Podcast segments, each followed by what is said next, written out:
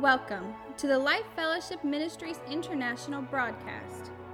Our mission is to develop, maintain, and model personal intimacy with Jesus Christ. Be sure to visit us on Facebook, Instagram, Twitter, and YouTube. And now, join us for the Life Fellowship experience.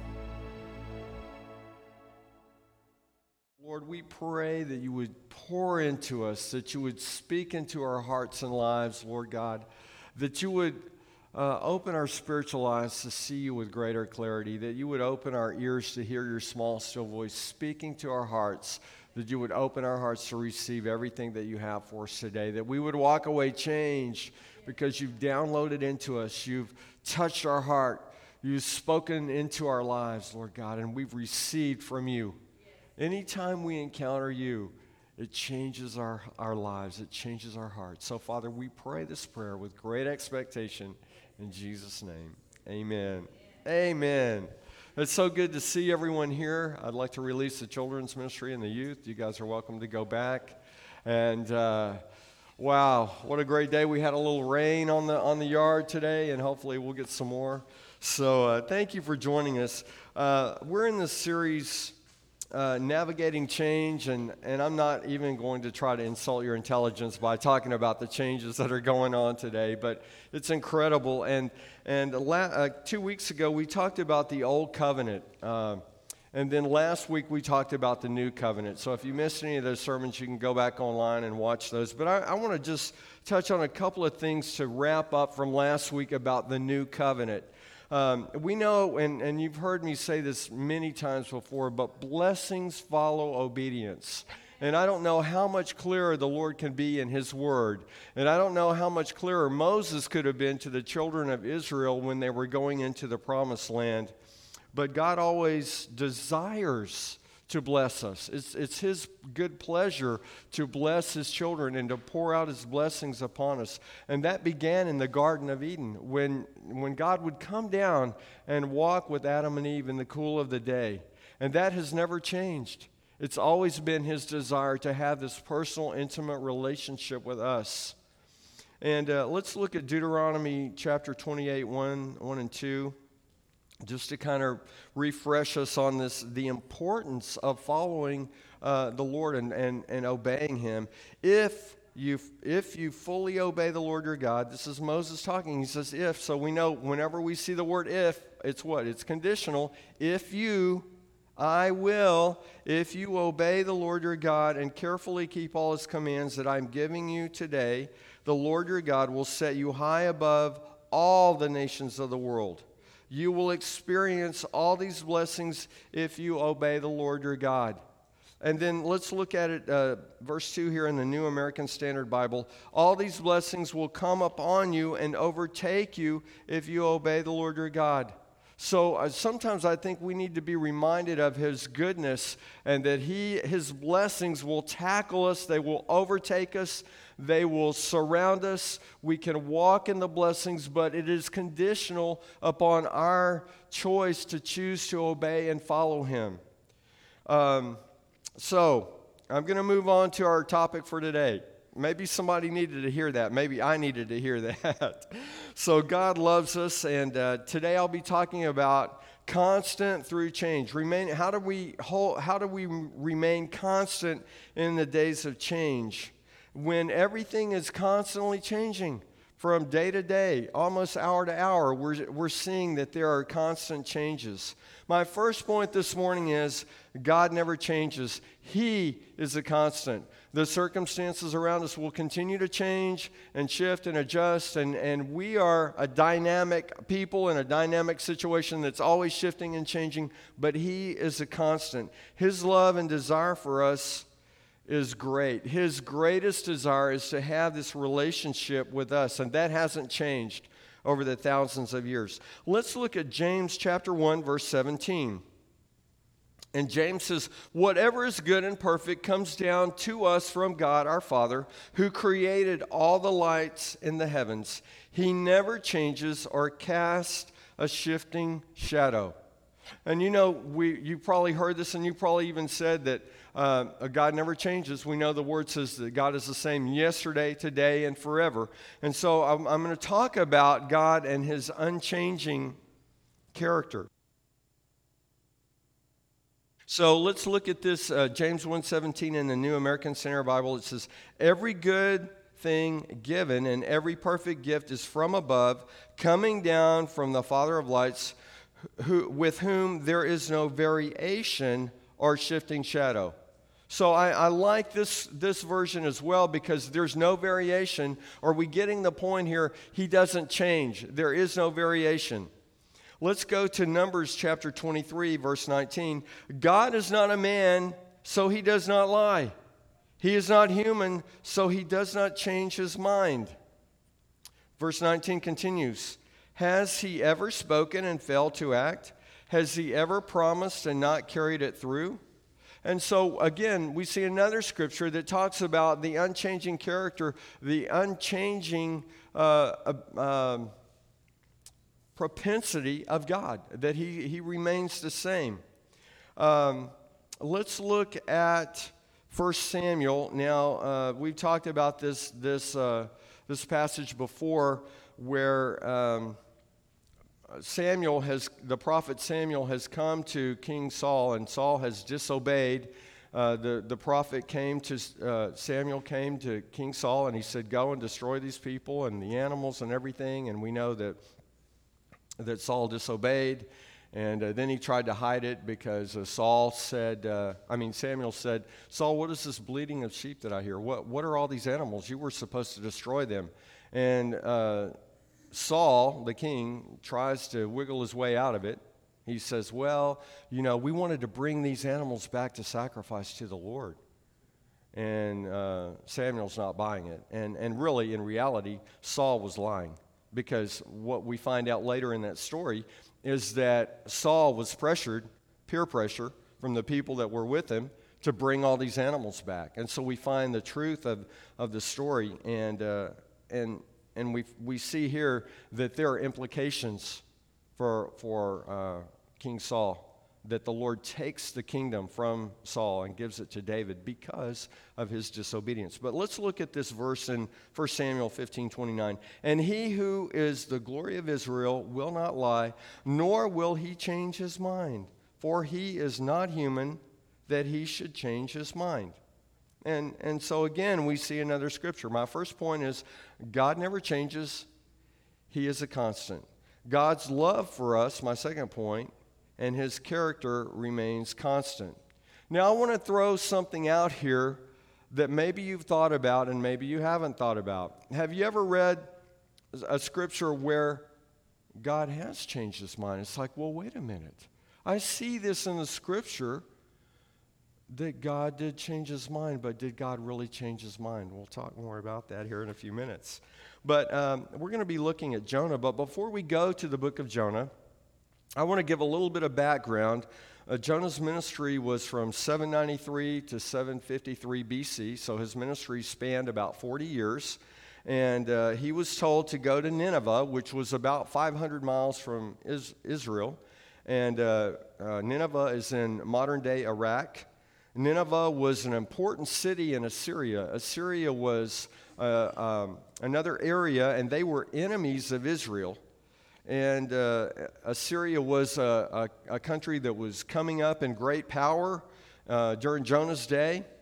And eventually, about 50 years later, Assyria conquered um, Israel. And so, uh, and then I think uh, probably another 70 or 80 years later, uh, Assyria was no more. So maybe they turned away from God again. But uh, Assyria was wicked, it was a wicked nation. Uh, they were evil against God. They exhibit, uh, they exploited the, the helpless. They were cruel in war. They also worshipped idols. They, they worshipped many gods. Uh, prostitution was rampant in their society, and they engaged in witchcraft. So there were a lot of things that they were doing that was went against the, the things of the Lord. So let's look at Jonah. We're going to be looking at chapter 1, chapter 3, chapter 4, And uh, you can go back and, and read Jonah. It's a short, uh, short book in the Bible. Uh, Jonah 1 1. The Lord gave this message to Jonah, son of Amittai. Uh, he says, Get up and go to the great city of Nineveh. Announce my judgment against it because I have seen how wicked its people are. And what we find, uh, I, think what we can read when we are, or gather from what we read in Jonah is Jonah hated Nineveh. He, he hated these people. He didn't want to go, he didn't want to see them get saved. Uh, and so let's read on here in verse 3, Jonah 1 3. But Jonah got up and went in the opposite direction to get away from the Lord. Have you ever tried to get away from the Lord? Uh, let me tell you, it doesn't work. Okay. To get away from the Lord, he went down to the port of Joppa where he found a ship leaving for Tarshish. Okay, so Tarshish was this direction, and Nineveh was this direction. He tried to go the complete opposite direction to get away. Let's, let's read on in verse 3. He bought a ticket and went on board, hoping to escape from the Lord by sailing to Tarshish. So he gets on a boat, and many of you know the story. Uh, he gets on the boat, and, there, and the Lord causes this great storm to, to come about. And uh, he's asleep, and these guys on the ship are trying to figure out, they're praying to all their pagan gods, and they're trying to figure out what's going on. They're throwing uh, cargo off the ship so it doesn't sink. And they go down, and Jonah's asleep, and they wake him up, and they're like, you know, you need to pray to your God. And he had already told them that he was running from the Lord. And, and all of this was about because of his disobedience. And so, again, we see that whenever we disobey, whenever we do something against the Lord, it doesn't just impact us, it impacts our family. And here, these guys were having to throw cargo overboard um, that they were responsible for, but try to keep the, sh- the ship from, from sinking. And so, you know the story. They, Jonah says, Well, just throw me overboard. And they're like, No, no, we don't want to do that. And he's like, Yeah, it's my fault. Just throw me overboard. So they throw him overboard. Boom. The storm stops. And the Lord sends a big fish to swallow Jonah. And so we know that he was in the, the fish for three days. And, uh, and, and during this time, uh, Jonah has a little come to Jesus meeting and uh, come to the Lord meeting, and he, you know, he's crying out to the Lord. Well, the big fish spits out Jonah onto the onto the beach, and uh, so that was what was going on there for three three days or so. Uh, so let's jump ahead to chapter three, verses one through ten. Then the Lord spoke to Jonah a second time, and he says, "Get up and go to the great city of Nineveh and deliver the message I have given you." I think Jonah listened this time. I think he realized he couldn't run away. Um, let's, let's read on in verse 3. This time Jonah obeyed the Lord's command and went to Nineveh, a city so large it took three days to see it all. So we're talking about a, a huge area, a, a, huge city. And, and some, some things that I read said that the city was 30 to 50 or 60 miles uh, across it. So it was a huge area, and there were uh, you know, a number of people living there. And so, what we see is that although Jonah didn't give a rip about Nineveh and the people there, God loved them. God had a desire for them. Even though they were wicked, they were evil, and they were doing all these things, God's heart has always been for people. Um, so this time, the, Jonah obeyed and he went to, the, to Nineveh. Verse 4 says, On the day Jonah entered the city, he shouted to the crowds, 40 days from now, Nineveh will be destroyed. Verse 5 says, The people of Nineveh believed God's message, and from the greatest to the least, they declared a fast and put on burlap to show their sorrow. And so, you know, we have taken times of fasting when we want to pray, when we're praying about a situation, whether that be corporately as a church or you fasted from time to time when you have situations going on. And uh, so that's a time where we just pull back and get alone with God and spend time with Him. But also, wearing burlap was a sign of mourning or submission.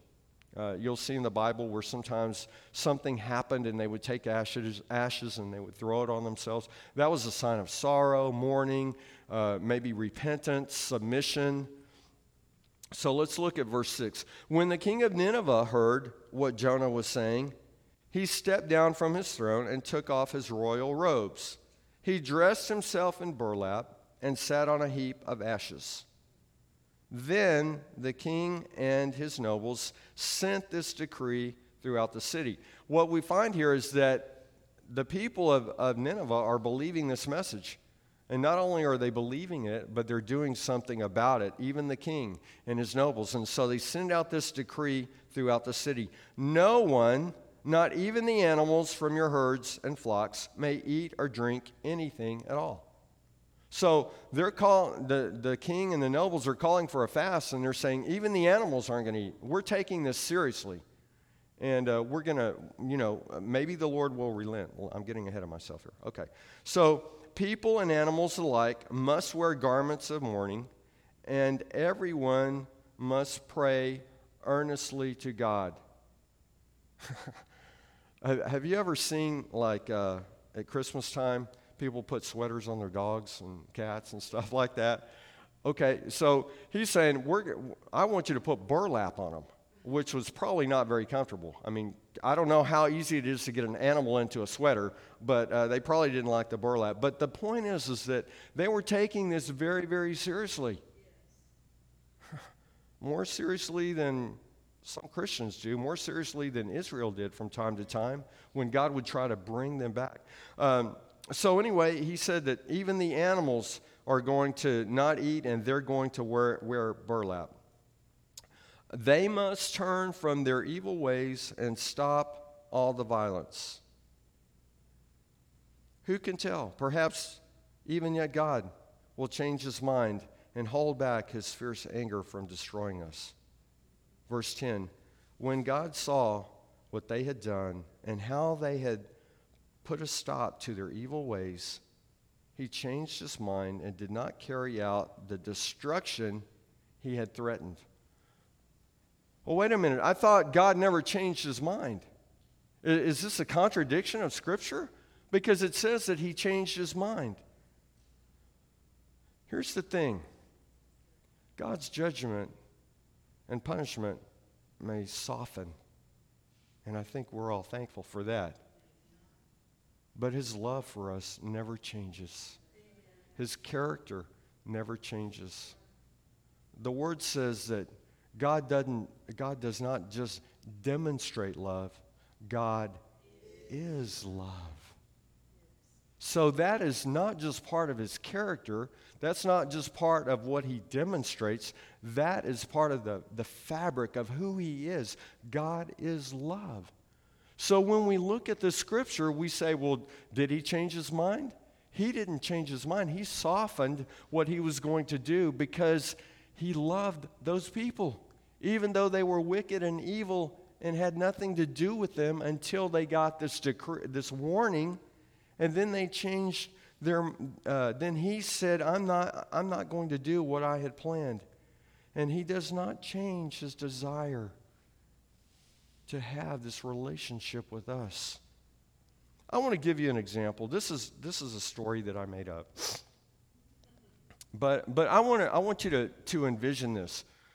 Your 16 or 17 year old son comes to you, or well, actually, uh, your 16 or 17 year old son goes to a party, and you find out that your son was drinking at this party, one.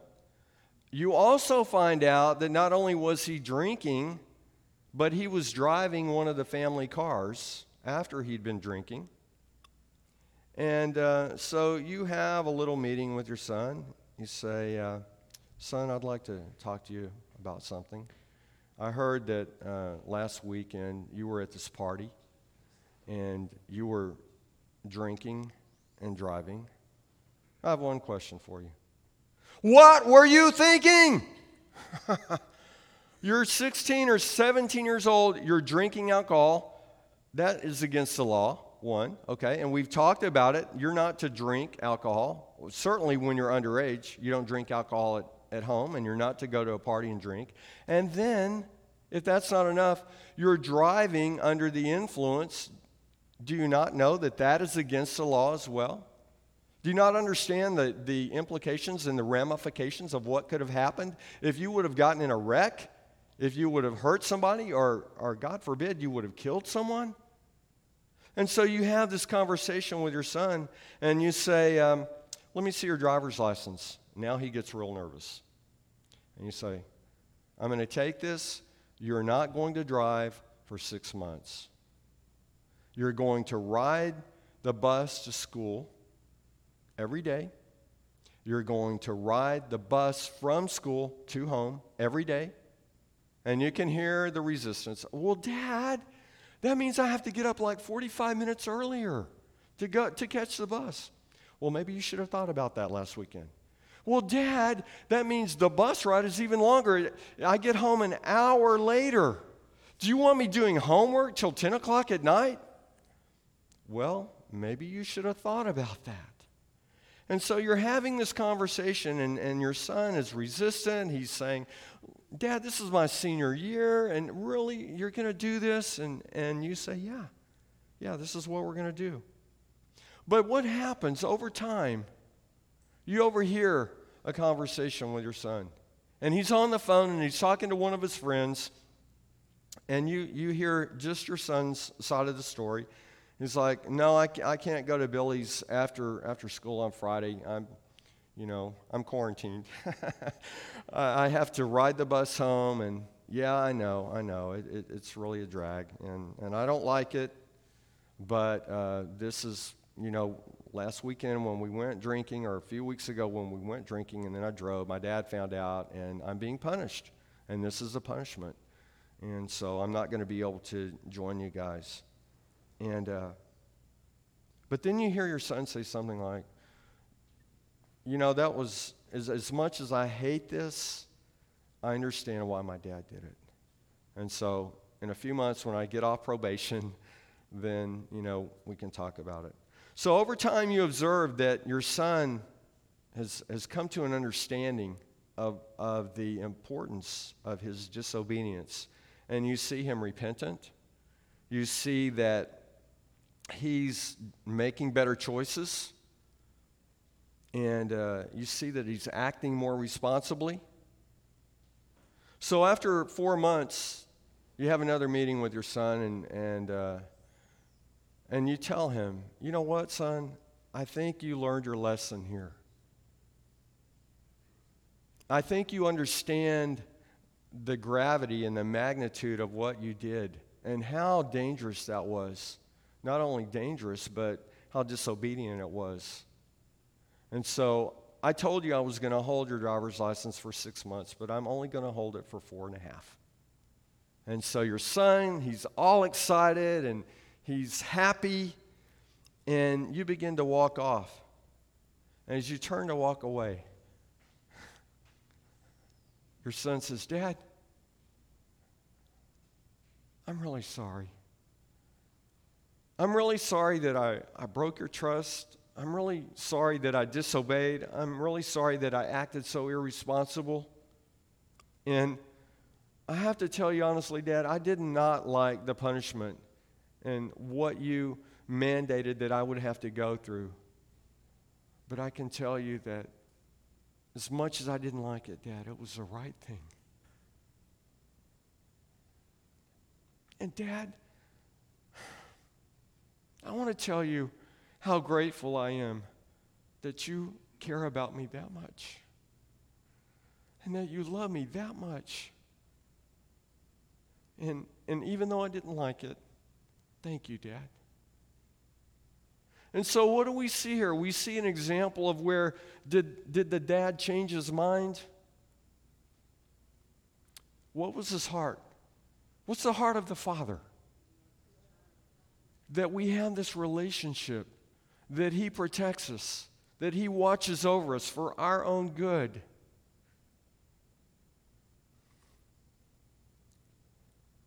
So, even though this is a made up story, it still makes me want to cry.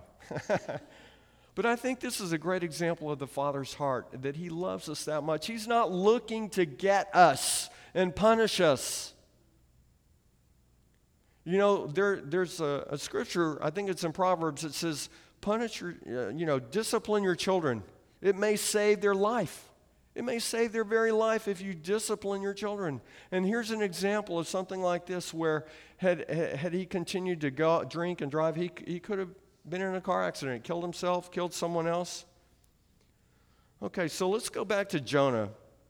Let's go to chapter 4, verses 1, 1 through 4, and then we're going to look at 9 through 11. And let's look at Jonah's heart and what's going on here. This change of plans, uh, God deciding to, to not destroy Nineveh, this change of plans greatly upset Jonah, and he became very angry. Jonah's mad. Why? God just, you know, save these people. Well, let's read on. Verse uh, uh, Jonah 4 2. So he complained to the Lord about it. Didn't I say before I left home that you would do this, Lord? He's got an attitude. He didn't want to go, he didn't want to be inconvenienced. He didn't care about those people. Verse 2 continues That is why I ran away to, to Tarshish. Verse 2 continues I knew that you are a merciful and compassionate God, slow to get angry, and filled with unfailing love. Jonah, hello. Remember when you were in the fish, you were kind of crying out. Was God merciful and compassionate to you? But yet you don't want him to be merciful and compassionate to all these other people? Really? You have a short memory? do you want to go do you want to go back into the fish?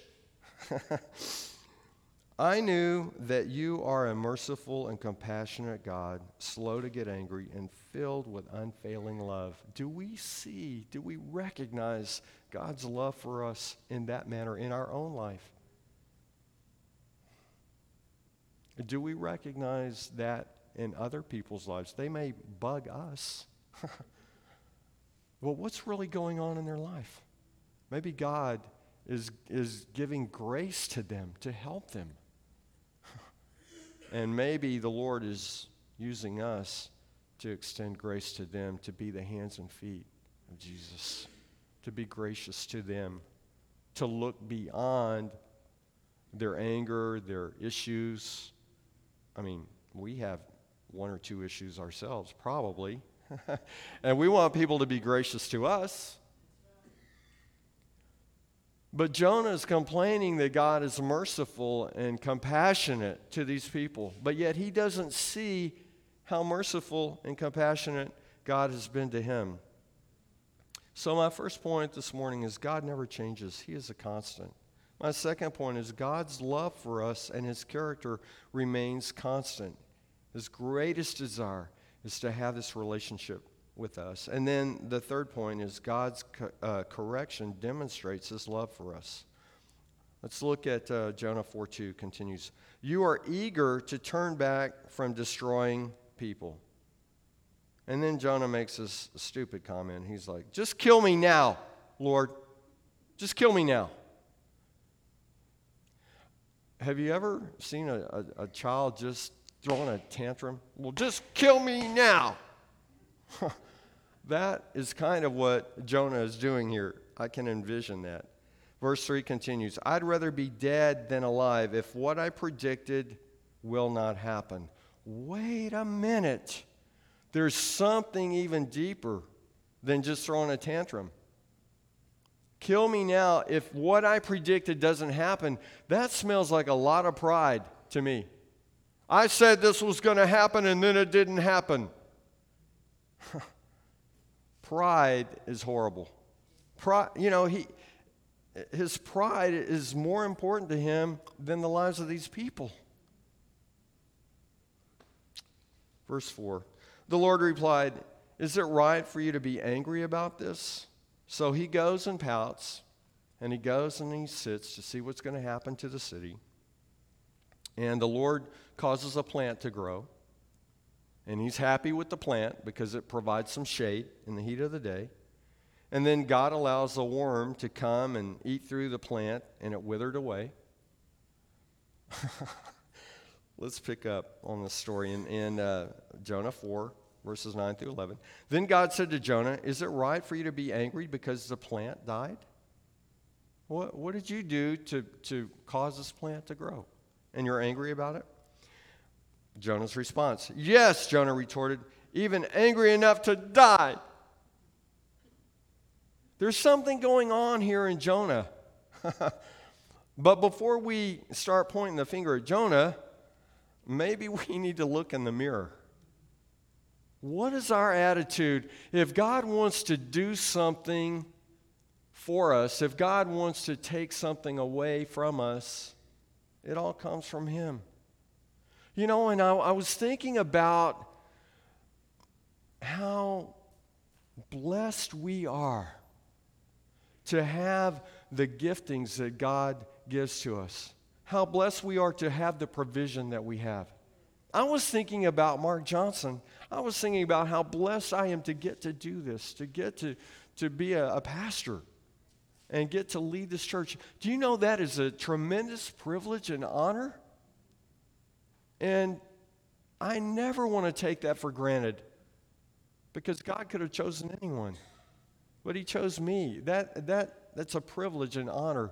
And so God has given you giftings. God has given you talents. God has given you things. God has given you anointing. Never take those things for granted because He can take those things away. He can, he can take away the anointing. And yet Jonah is called to go and, and, and, and you know, proclaim this decree from the Lord that hopefully 120,000, 150,000 people will repent. And look at his cruddy attitude. I don't want to go, God. I'd rather die. If you're not going to destroy them, then just kill me because of my pride because of my arrogance, because of my issues, because of my insecurities, because of whatever.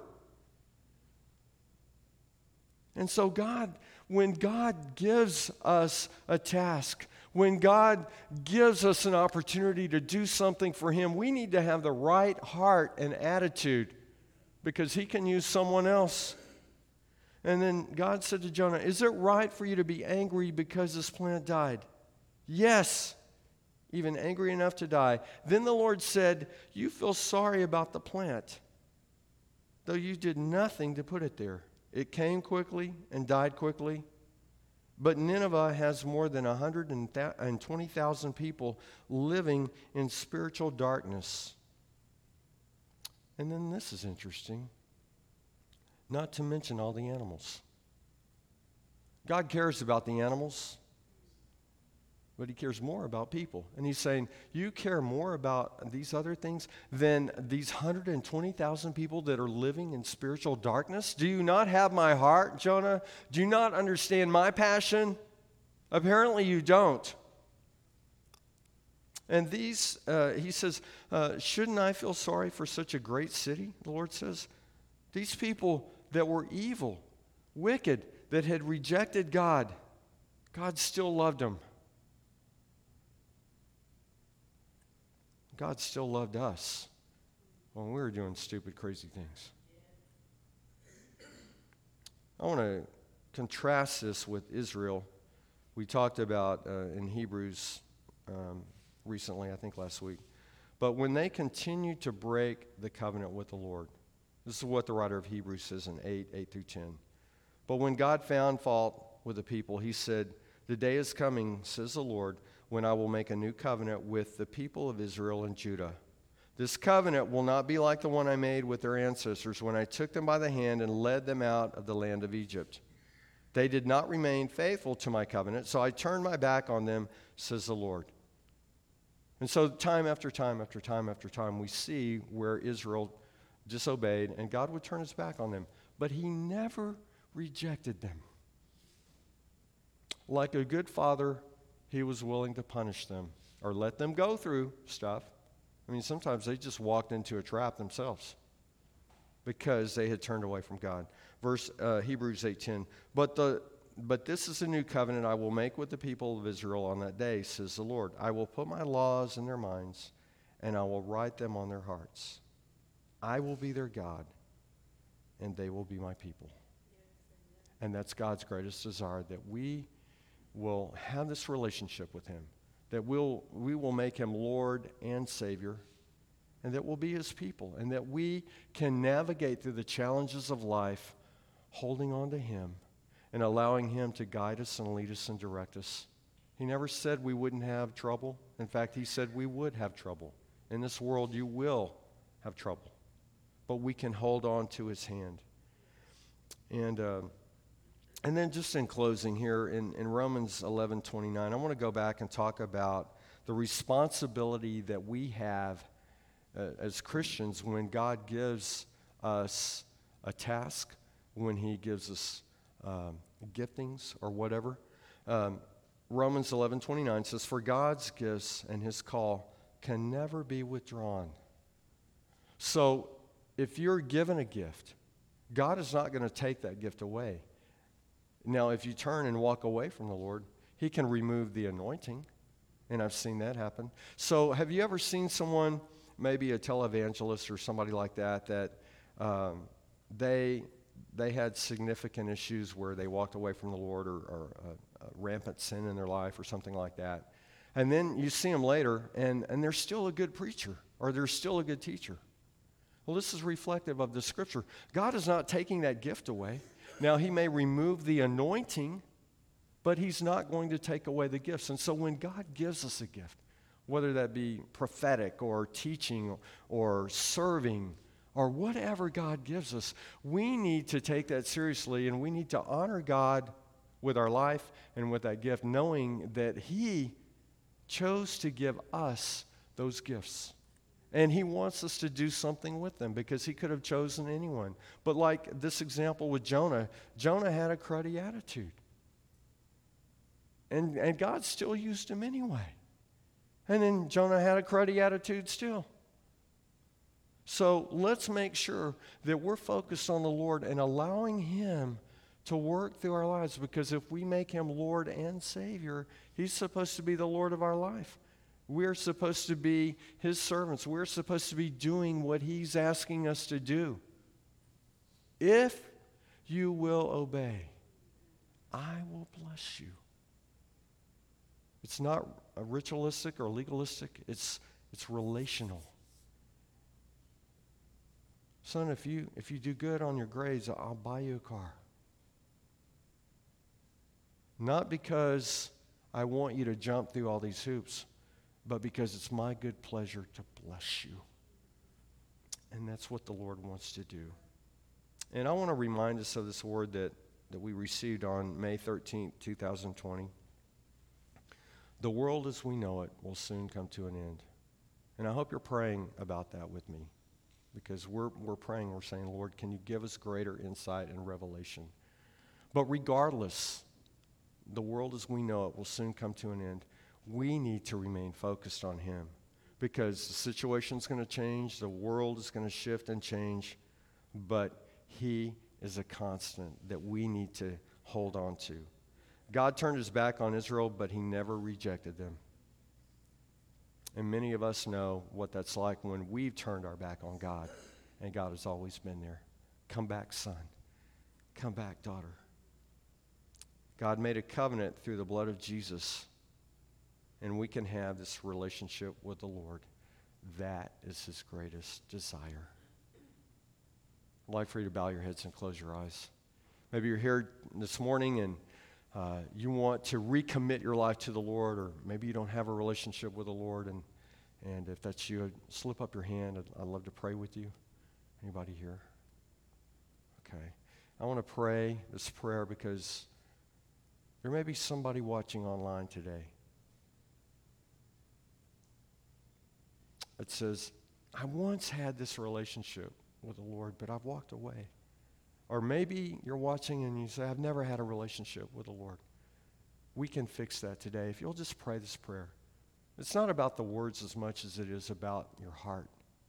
If you would just repeat this prayer, just say, Dear Jesus, come into my heart today.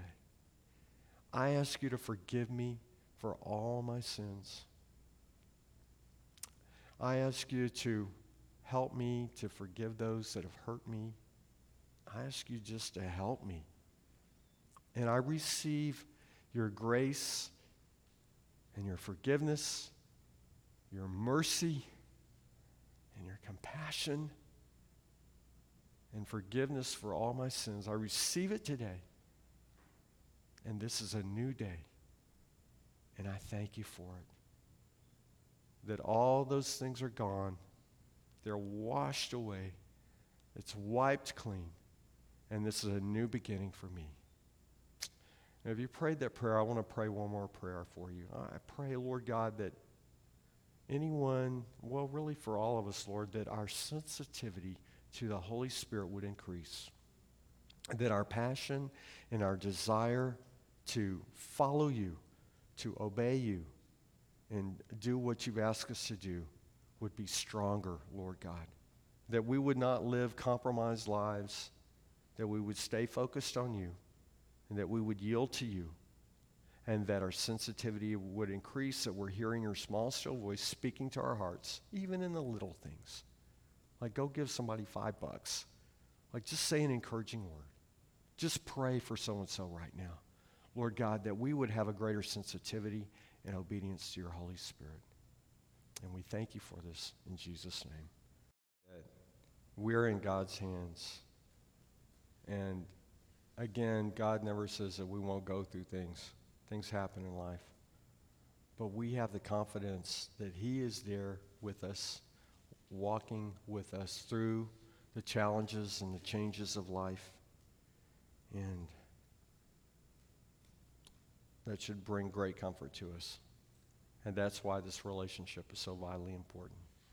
Religion doesn't do it, legalism doesn't do it. It's only relationship. Amen. I love you guys so very much. You're wonderful. And, uh, I'm excited to see what the Lord's going to do in the future. And uh, we've seen him move mountains. We'll see him do it again. Amen. So if you've got a mountain in your life, just keep looking to him. Just ask, asking him for help and guidance and leading. Well, uh, if you'll stand to recite this blessing, and I, I want to thank also before we close today, I, I want to thank uh, Dan and Cydia for allowing us to use this beautiful facility. Pima Gardens, 1019 Lewis Drive in, in Pima, Texas. And uh, you guys are just so wonderful and so gracious to us, so thank you. And I also want to acknowledge our, our Tech Arts team and, and all of you that are helping to get equipment here every week, set it up, tear it down, get it back. You guys are like rock stars, you know. Well, okay, maybe more like rock star Roadies. But anyway, thank you so much. Uh, and I want to thank all of you for joining us. So if, uh, let's recite this blessing. May the Lord bless you and keep you. May the Lord make his face shine upon you and be gracious to you.